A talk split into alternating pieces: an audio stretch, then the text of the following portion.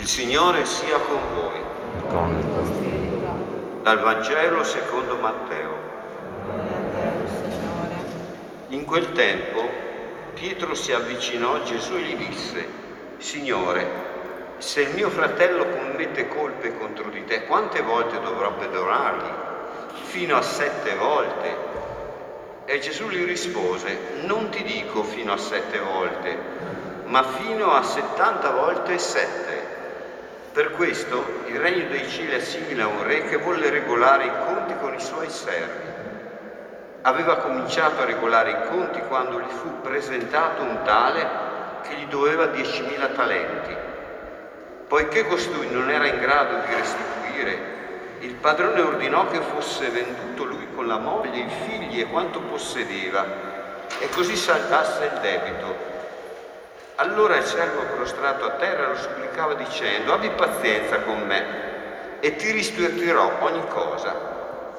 Il padrone ebbe compassione di quel servo, lo lasciò andare e gli condonò il debito. Appena uscito quel servo trovò uno dei suoi compagni che gli doveva cento denari.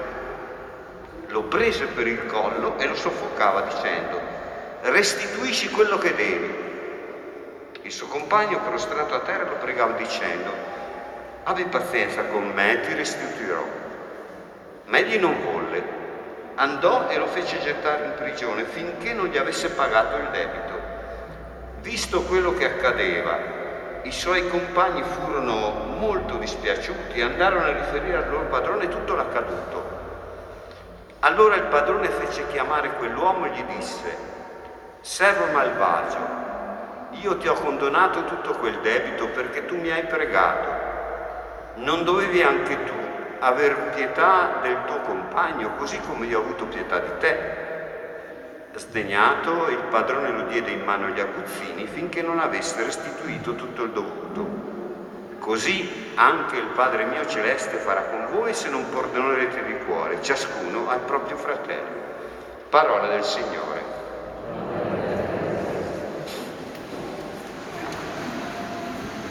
Penso che il rischio che corriamo, dopo aver ascoltato un Vangelo di questo tono, è di porlo tra le cose scontate e tra le cose impossibili da praticare. Una posizione che ci impedisce di lasciarlo risuonare nella nostra interiorità, di interrogarci con onestà quanto la dimensione del perdono sia presente nella nostra vita e operante nelle nostre giornate e quanto ci stia formando il modo di pensare, di sentire, di agire e quanto sia presente nelle nostre relazioni, da quelle più intime, familiari, a quelle esterne e anche nella vita civile, se volete. Pietro, dopo aver ascoltato la parabola della pecora smarrita che viene immediatamente prima e l'invito alla correzione fraterna che abbiamo letto domenica scorsa, al contrario, avverte la necessità di rivedere il suo modo di pensare. Ha capito dal Signore che il perdono è una disposizione di base, irrinunciabile per il discepolo, dunque irrinunciabile anche per ciascuno di noi. Per Matteo del resto è irrinunciabile per la comunità cristiana, è il pilastro della sua esistenza. Vi ho detto domenica scorsa che in questo capitolo Matteo tratteggia quali sono i fondamenti della comunità cristiana, l'attenzione dei fragili, il cercare che sia perduto, il pregare insieme nel senso di vivere la misericordia del Signore e il perdono. Pietro sente fino in fondo il cuore di Gesù, come siamo invitati noi a fare adesso, sentire dentro di noi pulsare il cuore del Signore, altrimenti il perdono non metterà radici dentro di noi e fa una domanda che riflette la sua predisposizione a sintonizzarsi sulle indicazioni del, del maestro. E infatti fa questa domanda che è centrata e dice, devo perdonare fino a sette volte. Va molto al di là di quelle che erano le discussioni del tempo, che fissavano in tre al massimo quattro volte il perdono.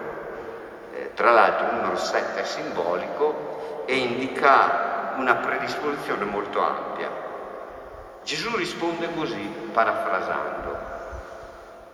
Pietro, il perdono è illimitato, perché non si tratta di contare quante volte si deve perdonare, ma di chiederti e di chiedermi e di chiederci che cos'è che rende il mio cuore capace di perdono? È la domanda che ci poniamo ora.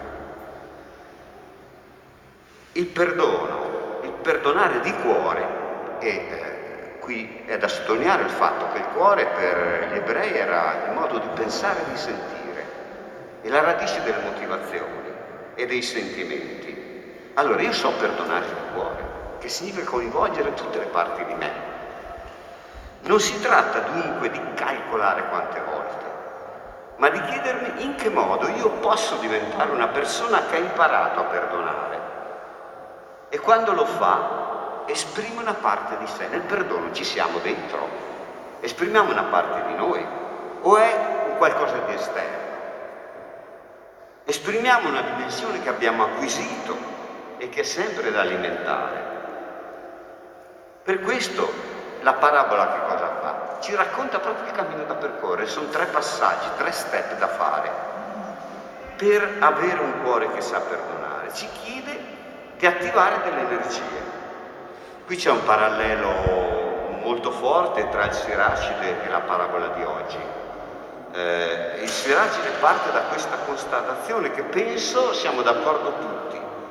Rancore e ira sono orribili. L'abbiamo visto nell'uccisione di Vito rancore e ira sono orribili. Perché succedono? E il peccatore le porta dentro.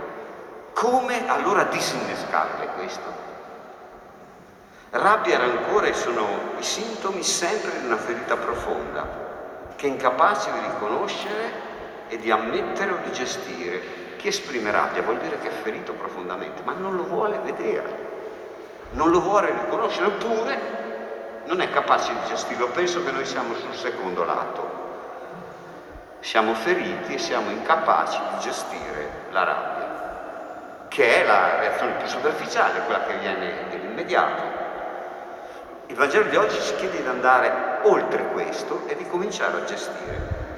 E allora c'è qualcuno, per quello che dicevo, proprio per dare un'immagine di sé che prende la distanza dal proprio bisogno di essere accolti, capiti, accettati e punta tutto sulla forza, esprime la rabbia. Che cosa mi fanno me gli uccisori di divini? Una pena infinita. Sono persone che hanno le parti di sensibilità e sicuramente hanno dei grossi disturbi dell'affettività, se li andremo a vedere. Se voi mi chiedete sono pentiti, dico di no, è impossibile che siano pentiti. Saranno arrabbiati, perché quel ST lì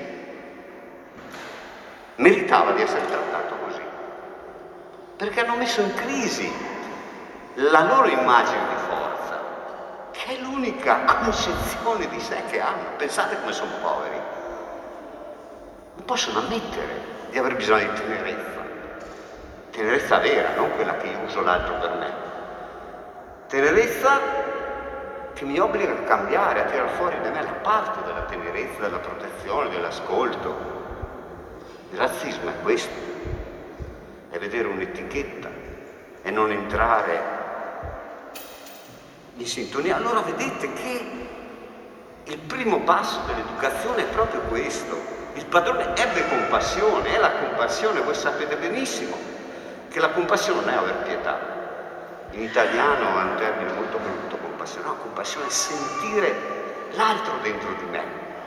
E questo padrone sente lo sconvolgimento di quell'amministratore, probabilmente era un capo di una zona, lo sente di più dello stesso amministratore che ha un pentimento per modo di dire, lo vedo poi subito dopo, che questo pentimento era semplicemente la gioia di essere tirato via d'impaccio ma non si lascia colpire dalla compassione, non avverte che il padrone è entrato in sintonia col suo sconvolgimento, con la sua difficoltà.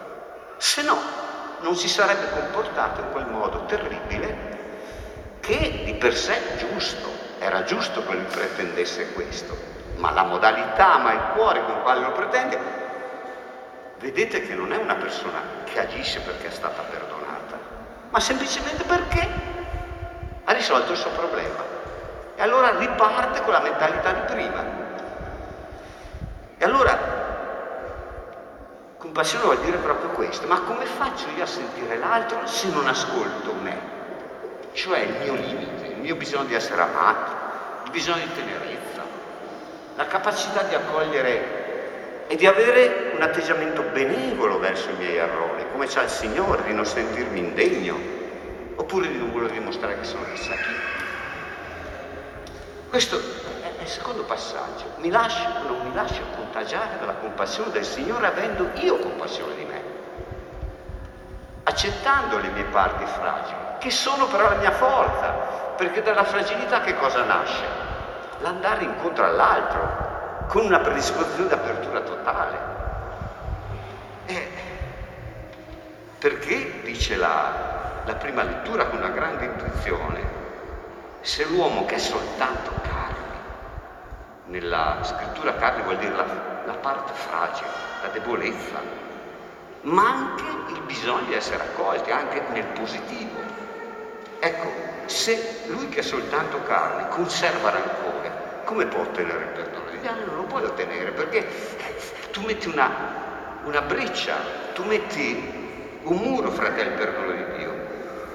E allora io sono carne, sono abitato dal limite, dall'imperfezione, dall'errore, ma lo devo accettare con serenità, perché non è un è un linguaggio, è un modo per incontrare l'altro davvero. Perché? Perché io sono accolto dal perdono del Signore, da colui che ha compassione di me.